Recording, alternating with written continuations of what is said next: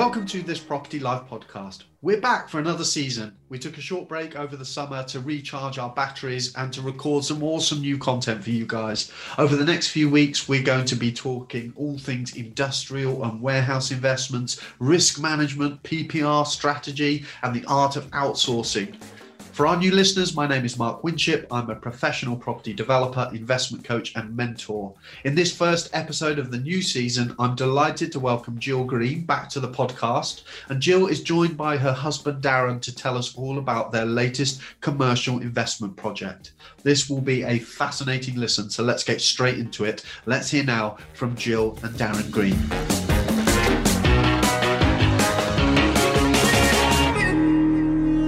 Hi, Darren. Hi, Jill. How are you both? Hi, Mark. We're good, thanks. Yeah, great to meet you, Mark. Good. Yeah, good. Good to speak to you guys. Um, Darren, it's it's the first time we've uh, actually spoken, kind of uh, voice to voice. So uh, it's good to good to meet you, albeit virtually. And Jill, thanks for joining me again.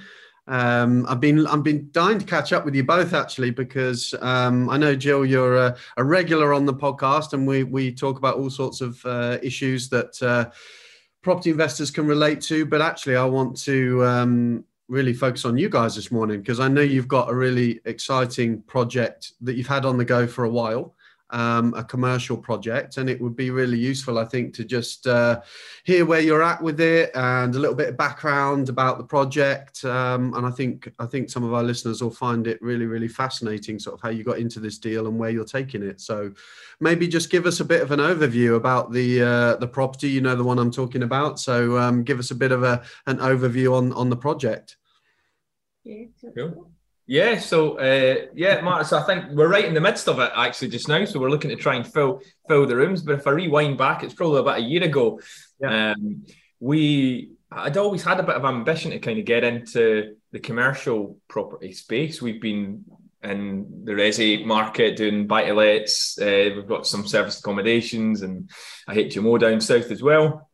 But we, yeah, we were keen to get into commercial. So we we have a SSAS pension that we were looking to utilise. Even though we didn't end up buying this pro- project in the SSAS pension, that was one of the drivers for it. So we started looking about probably a, summer actually. Yeah, maybe about 18 months ago, something like that. Maybe last summer, looking at um, deals in and around Ayrshire, so commercial space.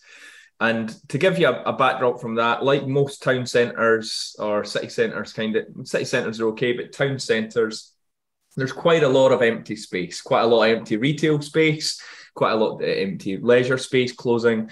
Um, and we felt there was there was a growing market, particularly on the back of lockdown, for sort of small office space where we could go in like small one, two person um, businesses, maybe wellness businesses, things like that, accountants, solicitors. They that we could go in there and actually offer something which was um, you know different to where what was in the market. Um, and actually just start to bring some of that that um, old space that unoccupied space kind of back to the market.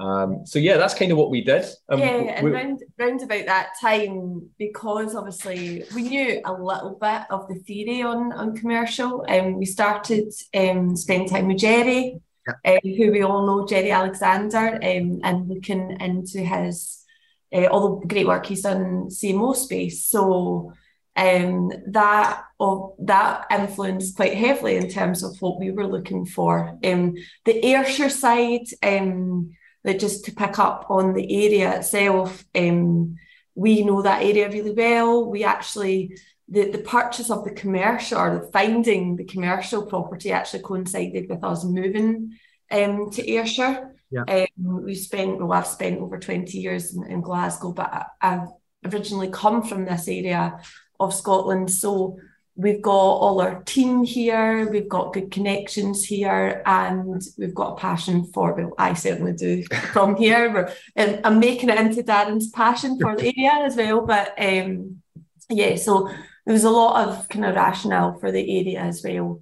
So, what um, specifically about the commercial strategy that attracted you then? Because obviously you've got a good sized residential portfolio. What was it that sort of your tick boxes for you in terms of commercial then? Yeah, so I, I think for me it would have been you know, I really like the CMO model. We're not far out of the HMO model. So that kind of gives a bit of a flavor where you're less looking at the, you know, it's a relatively small HMO that we did, five beds. So it's not a commercial valuation that we ended up on it, but it opened our eyes to the fact of Resi is very much um, the, the value of the property uh, is relative to the land that it sits on. Whereas commercial, yes, that's still important, but it's not the be all and end all. And actually, I really like this idea of going into somewhere, increasing the value through occupancy and the type of tenants that you were bringing in. So I, I really like that. Um, and then secondary, I think we were looking for office space for ourselves. So getting out of the house, um, I've had a run a coaching business for the last couple of years. So it's not the type of thing that you know I want to be doing online, which kind of felt like everything was going online so it was really a move for us to go and get some office space for ourselves as well. So um, yeah, just another two from me. One was just diversifying a little bit, spreading the risk. Um, like before we come on, obviously Darren was mentioning up here in Scotland, um, our government uh, is making it a little bit more difficult for landlords. I don't like doom and gloom, like there's still positives in that, but um, yeah, we just felt it, it was a good opportunity to move into a different strategy. Um, and also, just kind of similar to the HMO model, like if you've got like a te- or we, we've got mainly licensees in our units. Um, we can speak about that in a minute, but um, yeah, if one of them moves out, then you've still got um, the income coming from the other the other people in that building, whereas so it's similar to the HMO in that sense. Whereas in a buy to let, if you've got a, a tenant moving out, then there's no income all of a sudden for a few months until it gets filled again. So yeah. I quite like that side of it yeah. as well. Yeah, yeah, well, that makes sense. And it's it's interesting what you say about um, uh, the changes that uh, Nicola Sturgeon's bringing into the resi market up in Scotland, and you know, I think regulation across the board, regardless of strategy, is something that potentially people fear and, and are scared of. And I think one of the things that defines you as a professional property investor is your ability to adapt, right? Is your ability to recognize what strategy is working in a particular area at a particular time. Um, rather than just running yourself into a dead end. So it's it's really interesting to hear the way you guys are pivoting to sort of see a trend and, and recognize an opportunity um, rather than just keep trying to plug on in the same way, if that makes sense. Yeah, yeah and I think if you if you roll back maybe what like three years ago, I probably would have been the one that was saying we're not going to do anything else. I love buy to lets, and I still do love buy to lets. They're total the bread and butter, but we would probably be okay if we don't buy any more buy to lets because we've got that good base. Yeah. Um, albeit I think where we stay and like know how like obviously when we're looking at buy to lets or looking at any strategy, it's like well, it is easier if you can buy them in the areas round about where you stay. And I always think being in, in Scotland, specifically in the west coast of Scotland, we're very lucky for looking for buy to lets because there's a lot of areas that work, particularly for buy refurb refinance, there's a lot of areas that work really well it is harder now to find the deals that maybe we were finding three, four, five years ago. But I still wouldn't say absolutely no. If a really good deal came our way, like the last buy to let we bought was in January, December, January, I think. Yeah.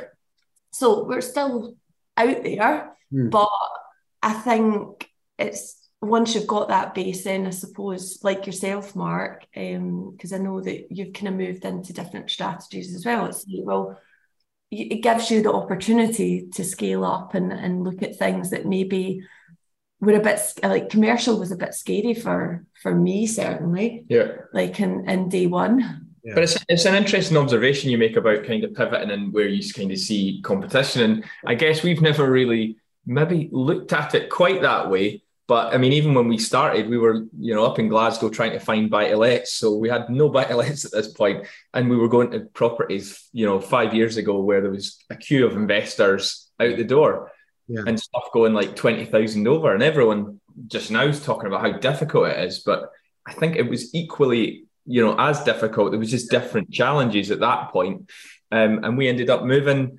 location. So we kind of pivoted where we felt there was maybe less competition, but there was still opportunity. Yeah. Um, and I guess there's probably a learning in that that you know we've kind of moved into a few different strategies and just dipped our toe in the water, maybe checked to see where we see some some opportunity. But I think there's something around you know not trying to keep putting a square peg in a round hole um, and knocking against it and not being not being afraid to kind of stop, reflect, and kind of maybe try something slightly different. Like don't change the goal, change how you actually end end up going at it. Yeah. And would you say that your experience in the resi market has uh, you know you, you've drawn from that in in this commercial deal would you suggest that a background in resi is critical if you're going to move on to commercial or would you say that actually the two are very different and you know that there's potential to to start out in commercial without any resi experience what's your take on it looking back now I think it's not it's not necessarily critical, but I think it's definitely beneficial. Like for, I don't think we would have done it. No, Put it we, that way. We would have went straight, and it's it's probably easier for like the average person to understand buy to let, for example, than to understand like like CMO. Yeah. Um, unless you've worked in that space. Um, but I wouldn't I wouldn't say it's critical. Yeah. I mean, I know there's a, there's a we've come across people before. If you're a business owner, you have been for multiple years. You've maybe been in and out. You've maybe leased space. You've maybe been a licensee, and the understandings of that, or maybe you've even managed a property, like a commercial property business, as a management agent. So I think if you're in those types of areas, I think moving into commercial wouldn't be as scary for us.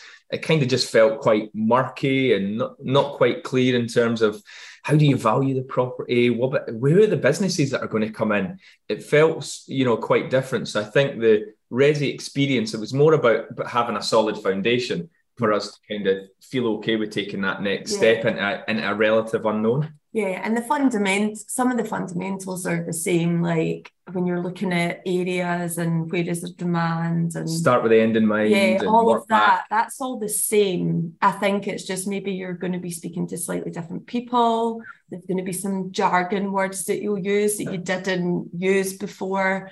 Um, like I do remember when we started, like one of the things Jerry was always telling us is getting the swim um, I'm sure you've you've heard that quite a lot now, Mark, as well.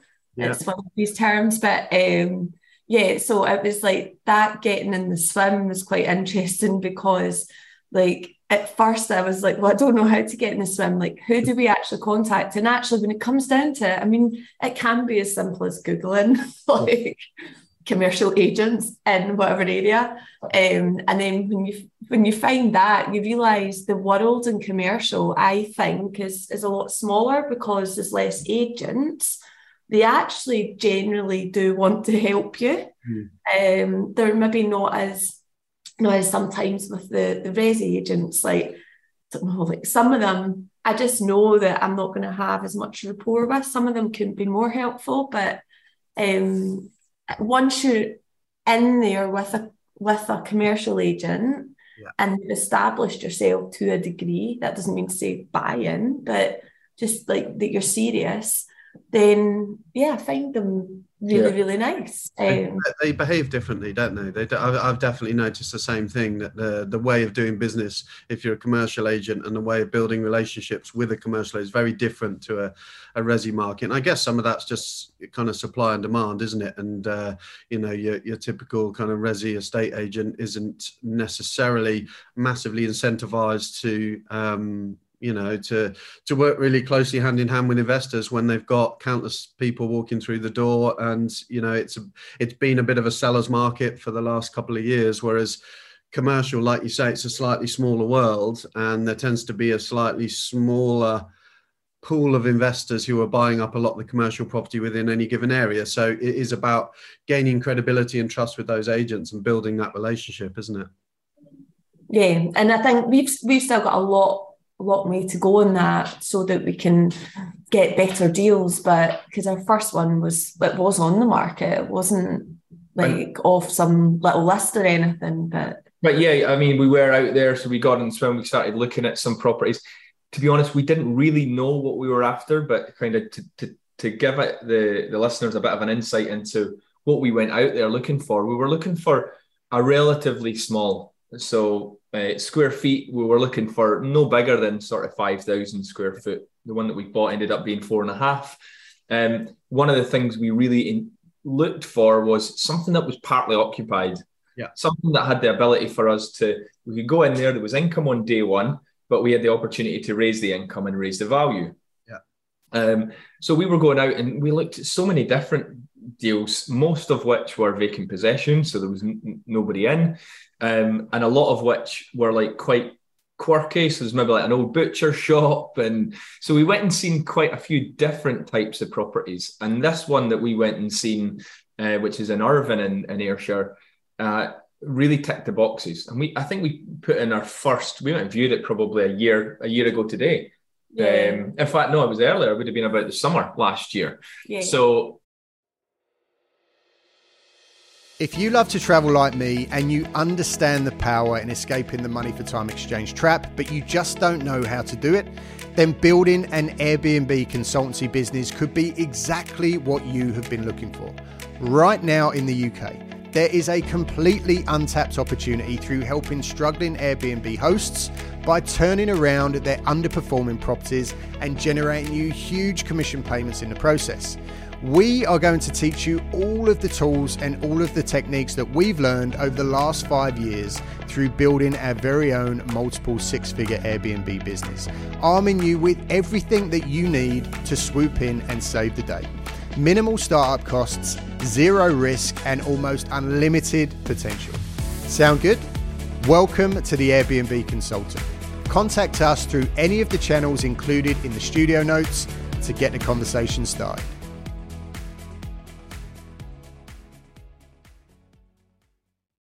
Yeah, we, we ended up viewing it. We ran some kind of hypothetical numbers. The great thing about it, um, given some background to it, um, it's like two houses almost. So if you look two large sort of three bed houses Yeah. together. It used to be an old train station before the war, and um, we ended up getting shown around it. And DM Hall, the surveyors, operate one quarter of the building effectively.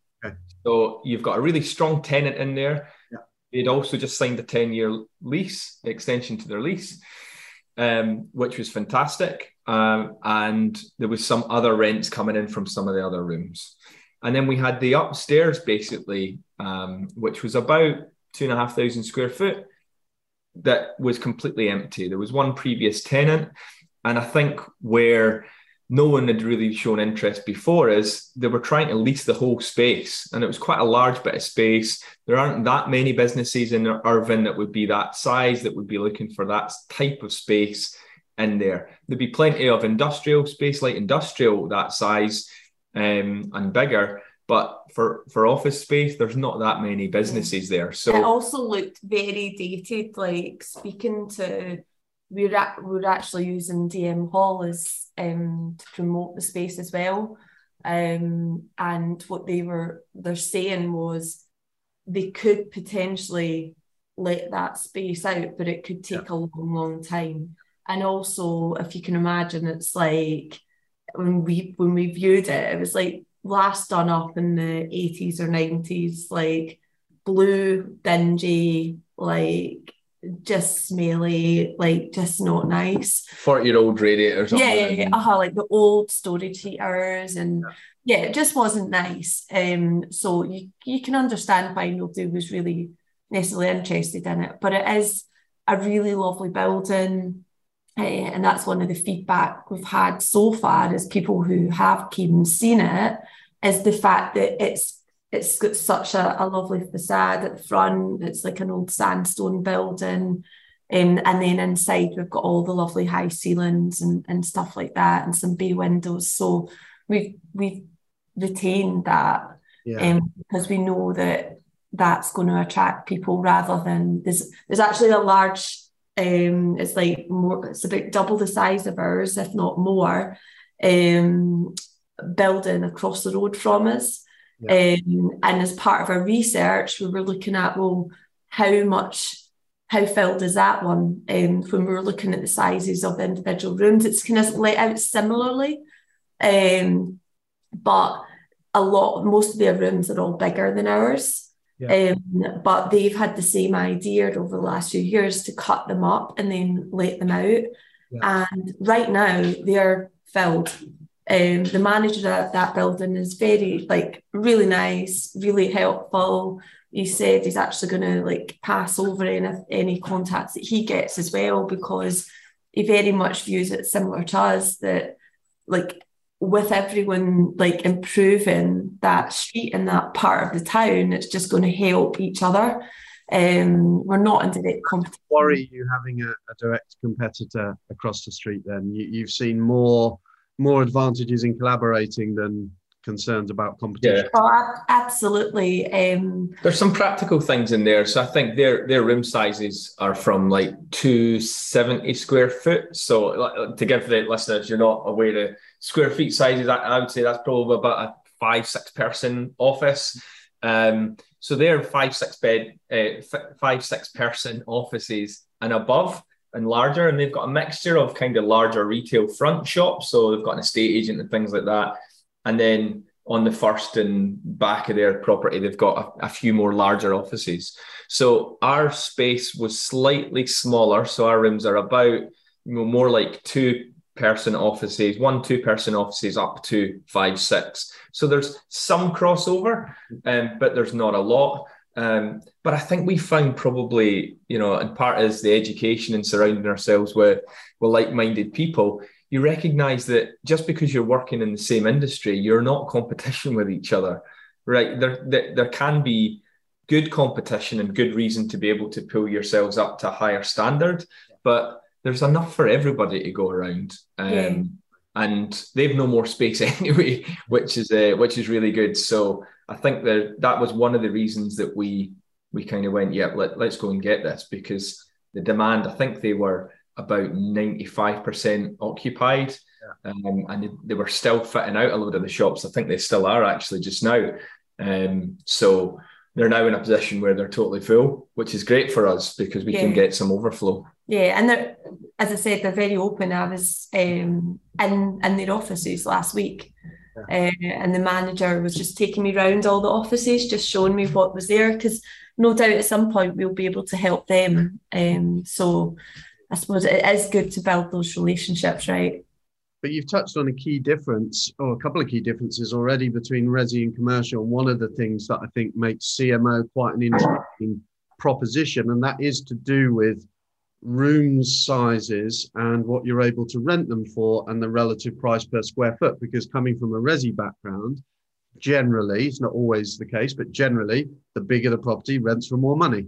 But yeah in CMO, it can be quite different, can't it? And, and actually, it's about understanding your target market. And you've talked about that top floor being not that it wouldn't rent out, but it might take longer. It's a much more restricted market, companies that are likely to want that sort of space. And yet, and, and the slight, what might seem as a, a slightly counterintuitive thing is that actually by dividing that space up, you can actually charge more, not in a literal sense, but you can charge more uh, per square foot by charging out, uh, renting out smaller spaces, which is yeah. an interesting mindset shift, isn't it, from coming from a resi background? And that's one of the things I think makes this strategy really quite interesting and exciting. Yeah. To, to give to give a feel for that in terms of the you know the the numbers on a on a lease space so we've got a tenant in there paying and without giving the exact kind of figures around it but let's say ballpark it's kind of eight to ten pound per square foot hmm. you can maybe push that to 12 pound per square foot. The full occupancy of the building would probably cash flow around about maybe two and a half to three grand um, per per month, which would be which would be great. Yeah. By licenses, cutting it up into licenses, we felt we could push revenue. revenue. Yeah, so revenue, not not not not profit profit, but um, the revenue we could get in by cutting it up into smaller rooms we we thought we could push that over over five thousand, and certainly, you know, looking at the um, demand coming in just now, the, the revenue looks like it will, it will hit that. We're obviously then taking the risk on the cost side of things, though, because we're covering energy. We've not put a service charge in place for existing licensees yet, but you can just see, just to give a scale, it's not quite double, but it's it's not far away. So it's kind of the difference between eight to sort of 12 pound per square foot to 20, 25 yeah. pound per square foot. And that's one of the things that obviously going into commercial, you would very much be looking at in terms of well, what is the, the cost per square foot that you can rent this out in the market. And it all depends on your model. So if you're going for like a fully repairing lease, then that figure is probably going to be the, on the lower end. Um, but if you're offering like rooms where they've got like shared kitchen facilities and you're covering the the energy and, and the likes then that cost is going to be higher. And like actually uh, one of the things we found interesting mark is when we started off this um like we were looking at the differences between some of the towns in in Ayrshire for example like um and um, another town that we want to potentially buy a commercial unit in the cost per square foot that you can rent out is is nearly double what it is in the town we bought it in. Both are fairly reasonably sized towns, um, but it's interesting the difference of of the demand, the cost yeah. for the space in the different towns. So you've got to like really focus in on that. We got quite a lot of information from a commercial agent who like wrote me like honestly it was like the best it was the best bit of information I think we got in the whole process. And it was like literally this big, huge email detailing what everyone was paying in the local area because he did a lot of the advertising for the other units. Yeah. Um, and that was really helpful. But we've actually found just, I think it's just you've got to play like it through, like as you go. Um, so we've already increased it slightly because we, we had a bit of a concern on the energy cost. Mm. Um, but that's not to say when we get it, say, 80% filled, we increase the, the cost on the remaining units because then obviously like our our our whole office space will be a lot more yeah. um, interesting to, to come along to see because it's pretty much full by then. Yeah. The other thing you touched on that um, is uh, quite a different sort of mindset and approach to resi is the fact that your part of your hunting brief, if you like, was properties that are parts tenanted already.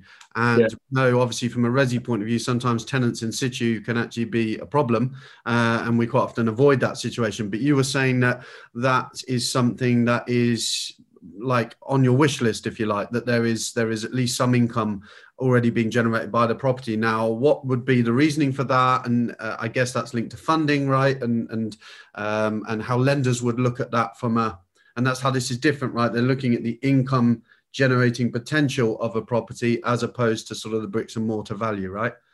Yeah, and also it helped with. I mean, we wanted to.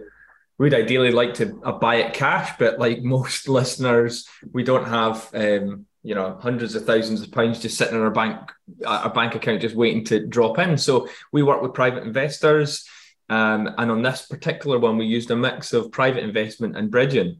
Now the bridging loans and the finance cost for it was covered on day one by the, the occupied tenant. Yeah. so it really de-risked the project. So i, I spoke a, a bit earlier around how our experience in Resi gave us the confidence to step into a relative unknown because we had that that uh, foundation. But then the other thing that was beneficial was it felt really low risk to us that yeah. because we had a tenant paying from day one, we could we knew we could always sell it. Yeah. We looked at some strategies like what about if we converted it to service accommodation? Yeah. Uh, there was opportunity as well and precedent on the street to be able to go up another floor as well. So it's currently a, a you know um, it's got two floors on it, ground ground and first floor, but we could go up another level as well we decided all of those things probably let's let's keep it as low risk as possible. Um, so very little in terms of the way internal, in fact, no internal reconfiguration whatsoever. The rooms were already segregated for us, we didn't need to chop it up and put up stud walls. But the fact the tenant that we had in when we bought it, I think we were bringing, we had two tenants paying five hundred pounds, and we had uh, we had yeah, so seven hundred and fifty coming in. Seven hundred and fifty coming in on day one when we bought it, and that that was so refreshing. I remember saying to Joe, "I love commercial." yeah, we, we went in and it was like an email to the tenant, and it was paid in that on that same day. Yeah. and they're not tenants, I guess. I keep describing that in, in terms of residential language. They're customers, they're licensees yeah. in that space. But it, it was so refreshing on day one. We knew we, we could more than cover our finance costs just on the existing rent. So the upper that we were developing out is um, was all profit, was all upside. Yeah. And that's really cool, isn't it? I, I, I think that's one of the things that really I think is is cool about this project. It really makes it sort of stand out for me is the fact that you, the having that initial tenant in place covered your covered your cost of money, if you like, and that gave you the flexibility then to get creative with the rest of the space bought you a bit of breathing space i guess yeah. uh, and get creative around how can we really maximize the offering in the rest of the building um, which not a lot of people and, and and again that that that is something to be said for the strategy but not a lot of people have that um, luxury right? That you know as soon as we get a property it's we, we, we've got to you know carry the cost of money for x amount of weeks or months while we refurbished and we're we're really sweating the cost of money for that period before we can refinance and hopefully fingers crossed rent it out at the end. I would say that's sometimes a good thing though and you know yeah, we touched, touched on this off camera we, we've taken a bit longer on this, and I think sometimes you need that. Sometimes yeah. you need the pressure and the sweat of like, oh no, my bridge is coming to an end, and yeah, yeah. I mean, there's there's some stuff that obviously we've not had to deal with before in in Resi that it's it's maybe taken us a little bit longer to go through that learning curve, and we've had the we've had the pressure off a wee bit to be able to do that and not be stressing out about it. And we've had some other projects on the go as well at the same time. Um, so yeah, we can give ourselves a kick about yeah, we could have done this a lot quicker. Um, but we've got we do have the time. Um, the bridge actually um, we took out was over two years. Um, albeit we are looking now, even though it's not fully filled just now, we're in discussions with the broker to look at right well given because there was a, a, there was a lot of questions about right so if you've got strong leases in place yeah. that's your traditional like longer term they do like everything like if something's up with the building they, will potentially even have to fix that um so if you've got all of it on the lease then it's probably more straightforward for the lender whereas with licenses, these are more flexible. Um, so ours are um, 12 month licenses, um, where thereafter they'll they'll be rolling. It's three months um, exit on them, so or three months notice on them. So some lenders don't like that as much as the leases because the the value of that lease or the, the you're, you're, you're potentially never never that far away from vacant possession again are you In yeah so if if that's the case so um we're kind of going through all that just now yeah. um so although yeah it's probably one thing for people to watch out because um although you can maybe make more cash flow mm. if you go down the li- the license route then you have to weigh that up with um what you're going to get in terms of the lending. So we'll come back and talk to you. And I see a, a, a, similarity between probably a buy to let and service accommodation as well. So your buy to let is maybe a little bit more more secure, but it's kind of one one tenant, so all your income's in there, but it's maybe a little bit more steady. The energy's getting paid, council tax, etc. When you're operating as a service accommodation, you're taking a little bit more risk. Sure, you can bring in a little, you can bring in more revenue, but you're also having to consider things like broadband, your utilities, um, and yeah, and therefore any void periods hurt you a lot more because your cost base is a lot higher. And you're going to have to convince the lenders of your business model and the demand that you've established. Are you finding it the same? I know where we we see a similar situation in service accommodation and hotels where the lenders, particularly at the back end, need to see evidence of track record. So they need to see, you know, they're not just necessarily going to take your word for it that it will generate this amount of income over the next year or so. They're going to want to see that that has played out. Are you finding that they need to see that, that it's run for a while and that, it, that the demand that you say exists does seem to exist? I think we we probably are going through that. We're right in the middle of that right now. So to give you an insight, we the bridge we took a bridge out with um, Who's it? Shawbrook. Couldn't remember. I was going to say Shubrook there. Shawbrook. And one of the reasons we did that was because they were comfortable with the mixed lease and license, mm. and and actually they just required it to be filled. Yeah. Um, to then apply for a mortgage product with them. Those goalposts seems to have changed slightly. Um, so we're going out to market to have a look at a few okay. um, options just now. But the information I've had from my broker and my conversations so far are as long as it's filled, then then there are there are options there. So I think that's a kind of that's a kind of key thing there. Um, there is some lenders, as with I guess Resi, who take a slightly different approach. So some lenders might say you need to have you know two years worth of experience as a commercial landlord. Some might say you need six months uh, worth of books and seeing the revenue coming in and making sure that's tight before they'll provide lending. But I, I think, I, I, mean, I'm I'm very confident. I'm definitely come from an approach of half glass full, and that might be foolish. There is so much money out in the commercial bank and commercial lending space needed to get out. So generally, when that happens, there will be there will be a need and there'll be a supplier, whether it's a niche supplier or not, a niche lender looking to kind of push that money into the market. So, would we take on a higher interest rate um, to go with a more niche lender? We probably would. Okay.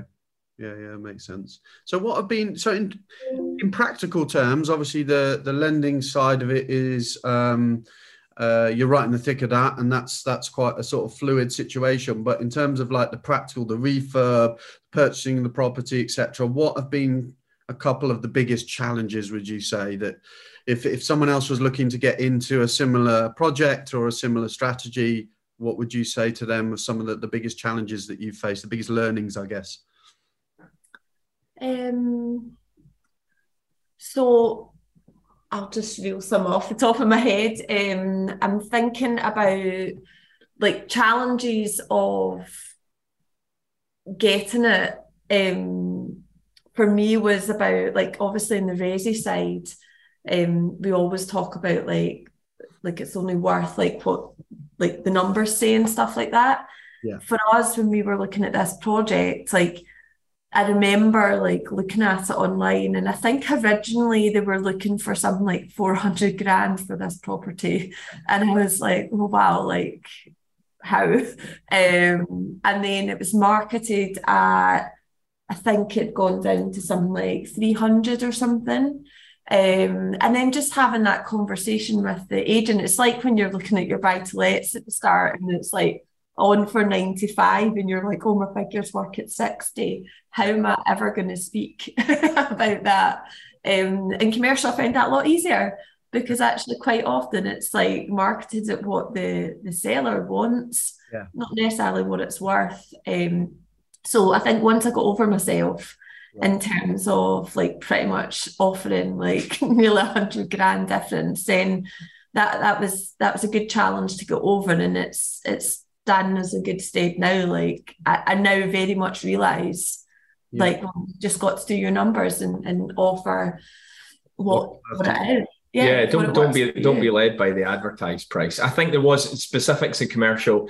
Uh, you know, on the resi side, you can go to Rightmove, Zoopla, you can speak to estate agents. It feels quite easy to get to an answer. You ask three different commercial agents what that might be worth once it's filled, you'll get three totally different answers. And I'm talking tens, twenty thousand pounds of difference, like you know, well, probably up to you know 50, 60,000 pounds difference. So it varies a lot. And um, so that was a that was a challenge for us, but again, it felt like it was worth the risk to learn to do the learnings because all the things we mentioned yeah. before.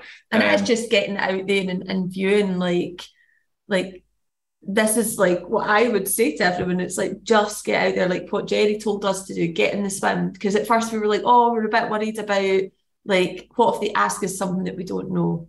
What if they say something and like we don't know really at that point exactly what we're looking for? But it, literally on this building, the first time I viewed it, I was standing upstairs in the upstairs unit and there's like 10 office rooms all off and then a shared kitchen. And I was like, this is exactly what yeah you're talking about.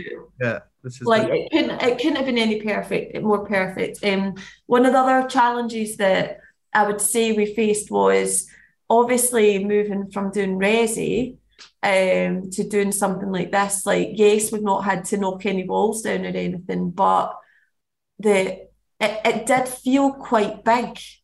Mm. Um, I know, I mean, it's like four and a half thousand square feet. That's bigger than any house we've ever refurbed.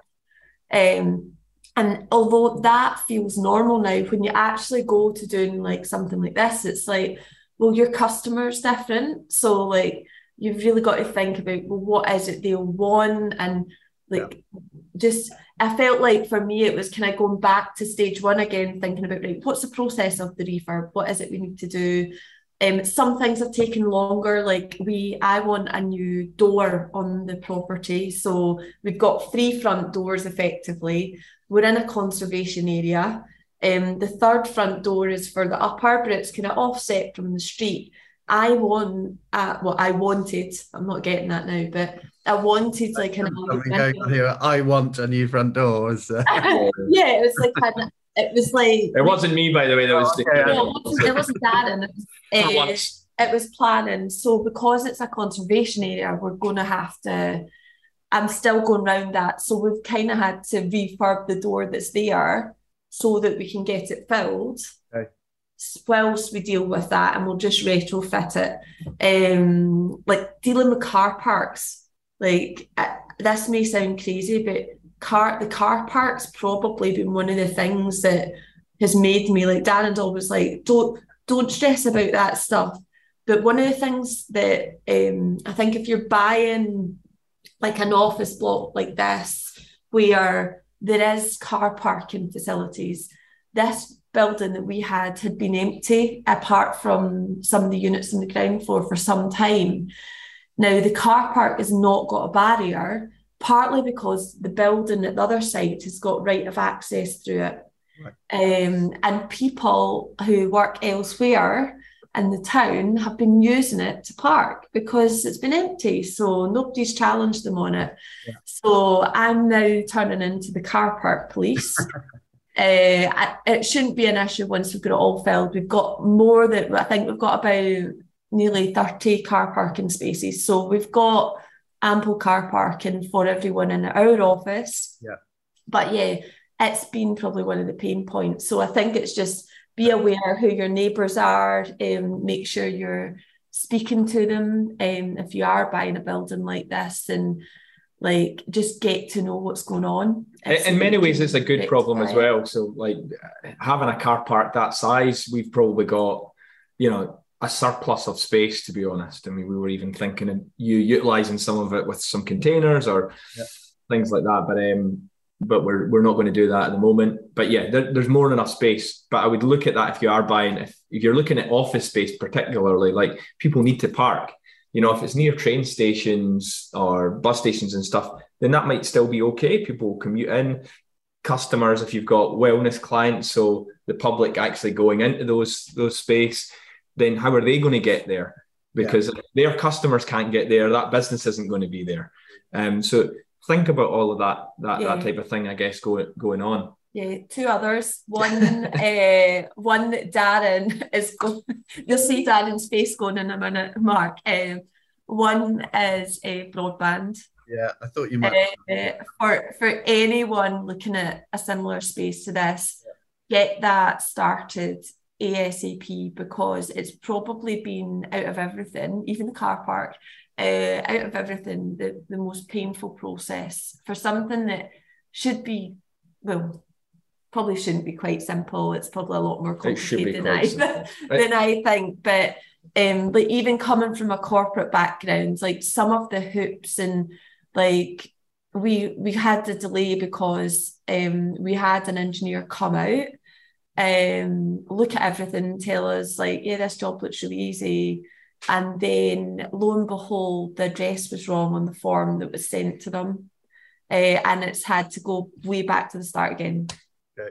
Um, I, th- I, think the, the starting thing with broadband is Openreach. Whether I'm allowed to say this or getting legal challenges, I'm sure it'll be fine. but they've got the best part of a monopoly on that that service. So it's unlike the Resi. I guess you've got a few different operators that, that, that, that you could manage. You've got less restrictions on getting broadband from the street to the to the house. Yeah. Um, you you can usually go with multiple different suppliers. With this, you can commercial. You can still go with multiple different suppliers, but ultimately, you still need to get it from the street into the and, and Openreach control the infrastructure, don't they? Uh, with a lot of resi stuff. So yeah, and you can't speak to them, so it's all done through intermediaries. So I think we yeah we were waiting to give you context. I think end of March we'd put in right. This is what we'll need, um, and then we were waiting. You know, I think end of August was when the the actual assessment was done, um, as Jill says. Mm. So yeah, obviously there's some learnings on on our part, uh, even though we provided the right people with the, the right information, the wrong information ultimately went on the, the, the report. So it's it's ultimately it means the most to us. No one else in that process cares about it as much as you do. So, hundred percent like learning in terms of going forward. Yeah, Wait, there's there's other options there where you can get like backup and whatnot, but I think getting a fixed line broadband in a commercial unit like almost as soon as you get the keys even maybe before start start having those conversations so that you can get that you can get that process kicked off yeah and and the last thing i was just going to mention was we had some interest quite early on in, in the upper units and um, let people in to see it and they said that they wanted it. Um, but what we didn't do which i would say you should do is get your your license drafted up, get it signed, uh, even if it's for a much future date for entry, and yeah. get a deposit taken. Because unfortunately, for one of them, their their life situation had changed, so she pulled out. But what adapt what we had done was put in a different right. type of flooring in that unit, and we just went on kind of goodwill. But um, yeah, so that's a little bit annoying. It's not the end of the world, but yeah, we maybe showed people it too early. Um, but it kind of shows well there, there is demand, right? so now what we're doing, even at the moment, we've got um, accountants moving into one of the spaces. Their their start date is the first of December, but they're they're signing their their license now and paying their deposit now. Yeah. Um, and effectively, we're not we won't the only point we won't show that room is if they paid the deposit. That's how they're securing. Yeah, the up until that point now, it's everything's everything's still getting advertised. Yeah. Um, so, so yeah. yeah. but that's that's probably. I mean, I, I do think there's, you know, getting it filled quicker and getting it focused on cash flow. I think is a really key one. Yeah. Um, so yeah, we probably because it was it felt relatively low risk. We did have some other things going on, but um, but yeah, definitely we would focus you know, on getting, you know, bums on seats, getting people in the offices quicker. And even if we're doing retrofits to some of the windows or some of the other areas, we don't need to have it completely finished before we start marketing it. I think, you know, you know, start marketing it almost as early as you can. So you mentioned marketing. So where are you finding the uh, the the well, not tenants, but the the licensees? Where are you finding people to fill the units? all, all over. Yeah. um, so what we've done is um, we're working with another two guys who are who've also got commercial buildings, started similar time to ourselves. Um, one of them we've known for a number of years in the area. So um, we basically joined forces in terms of the cost of marketing. We've got a website set up um, and Darren is doing some some advertising on socials as well. We've got our social media pages. So we're basically promoting it under Ayrshire Flexible Workspaces.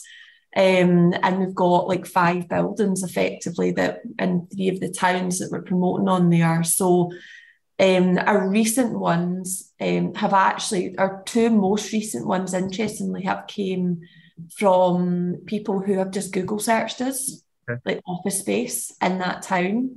And I've found the website and then come directly to us. We've had some good leads through. One of the things is obviously getting it onto the portals, mm. like obviously Rightmove, and then you've got other commercial portals as well. But um, what we did was we agreed um, with um, because it's all individual units. Like I believe normally commercial agents will work on a percentage basis. Yeah we've just um, agreed with um, the commercial agent like to get it onto the portals but any lead he passes us to us and we convert, we'll just pay him um, a set amount when that when that licensee then.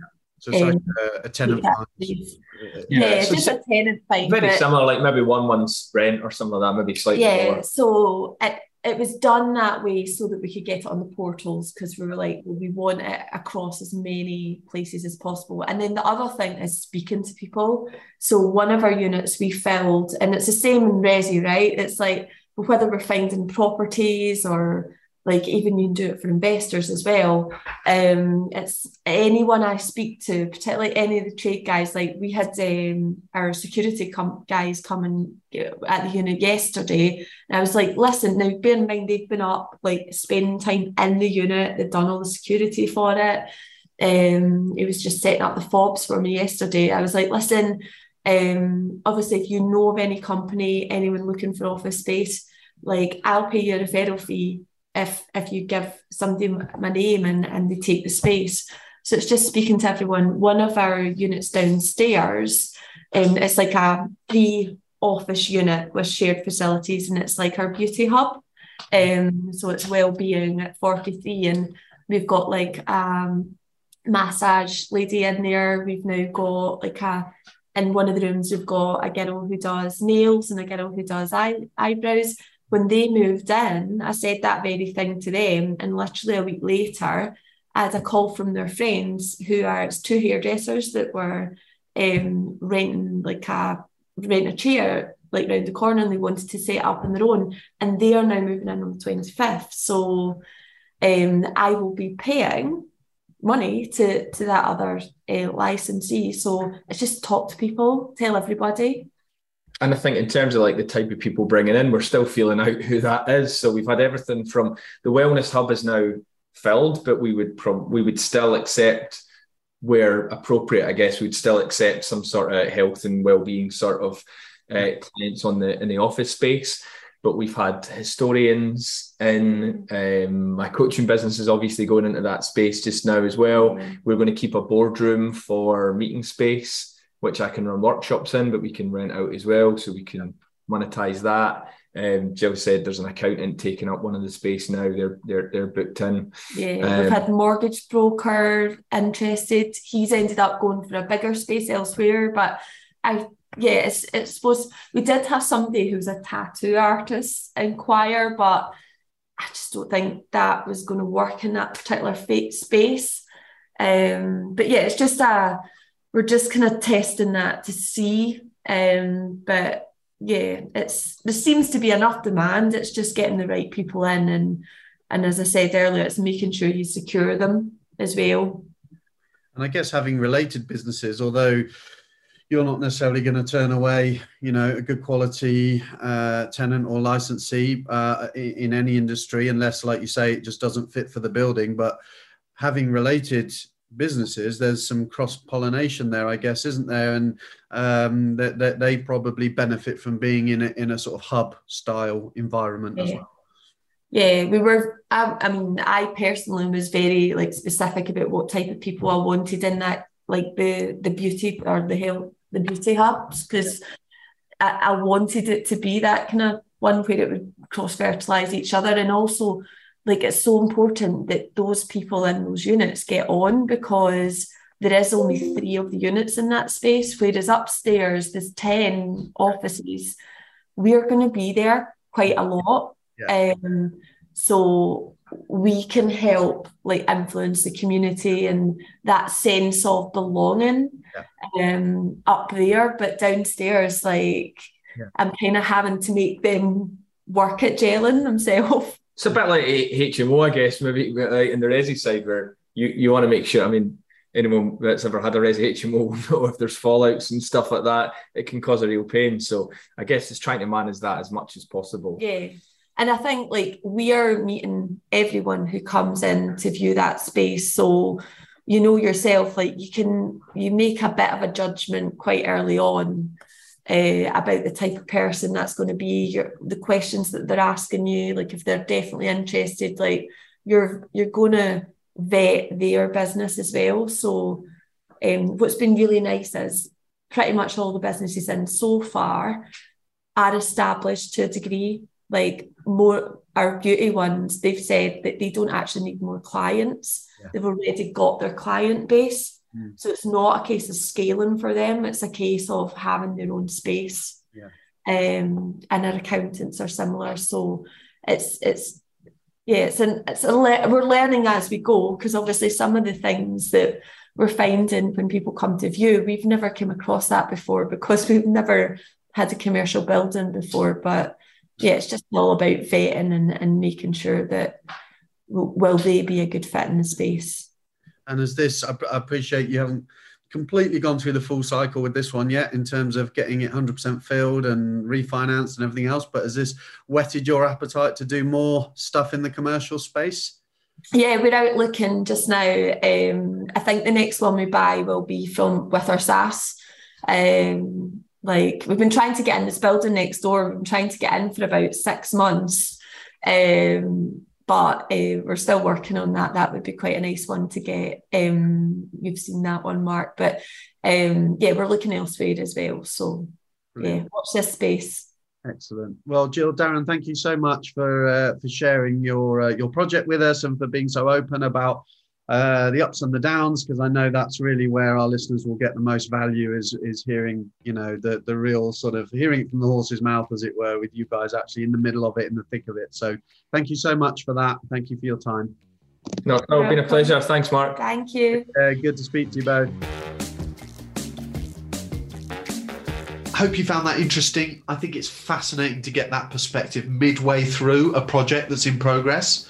Thank you so much to Jill and Darren for being so open and honest about their experiences. If you find it useful to learn from live project examples like this one, I know I do, then I would strongly recommend that you check out the Property Wealth System YouTube channel. There are so many great examples and projects for you to learn and take inspiration from. Just search Property Wealth System and hit subscribe so that you never miss an update. I'm really pleased that we're back with some fresh content for the podcast. I know you're going to love it. Do you know somebody else that you think would enjoy it too? We would love it if you gave us a share on Instagram or Facebook and tag in anybody that you think will enjoy the content too. Thanks again for listening, and I will catch you on the next episode.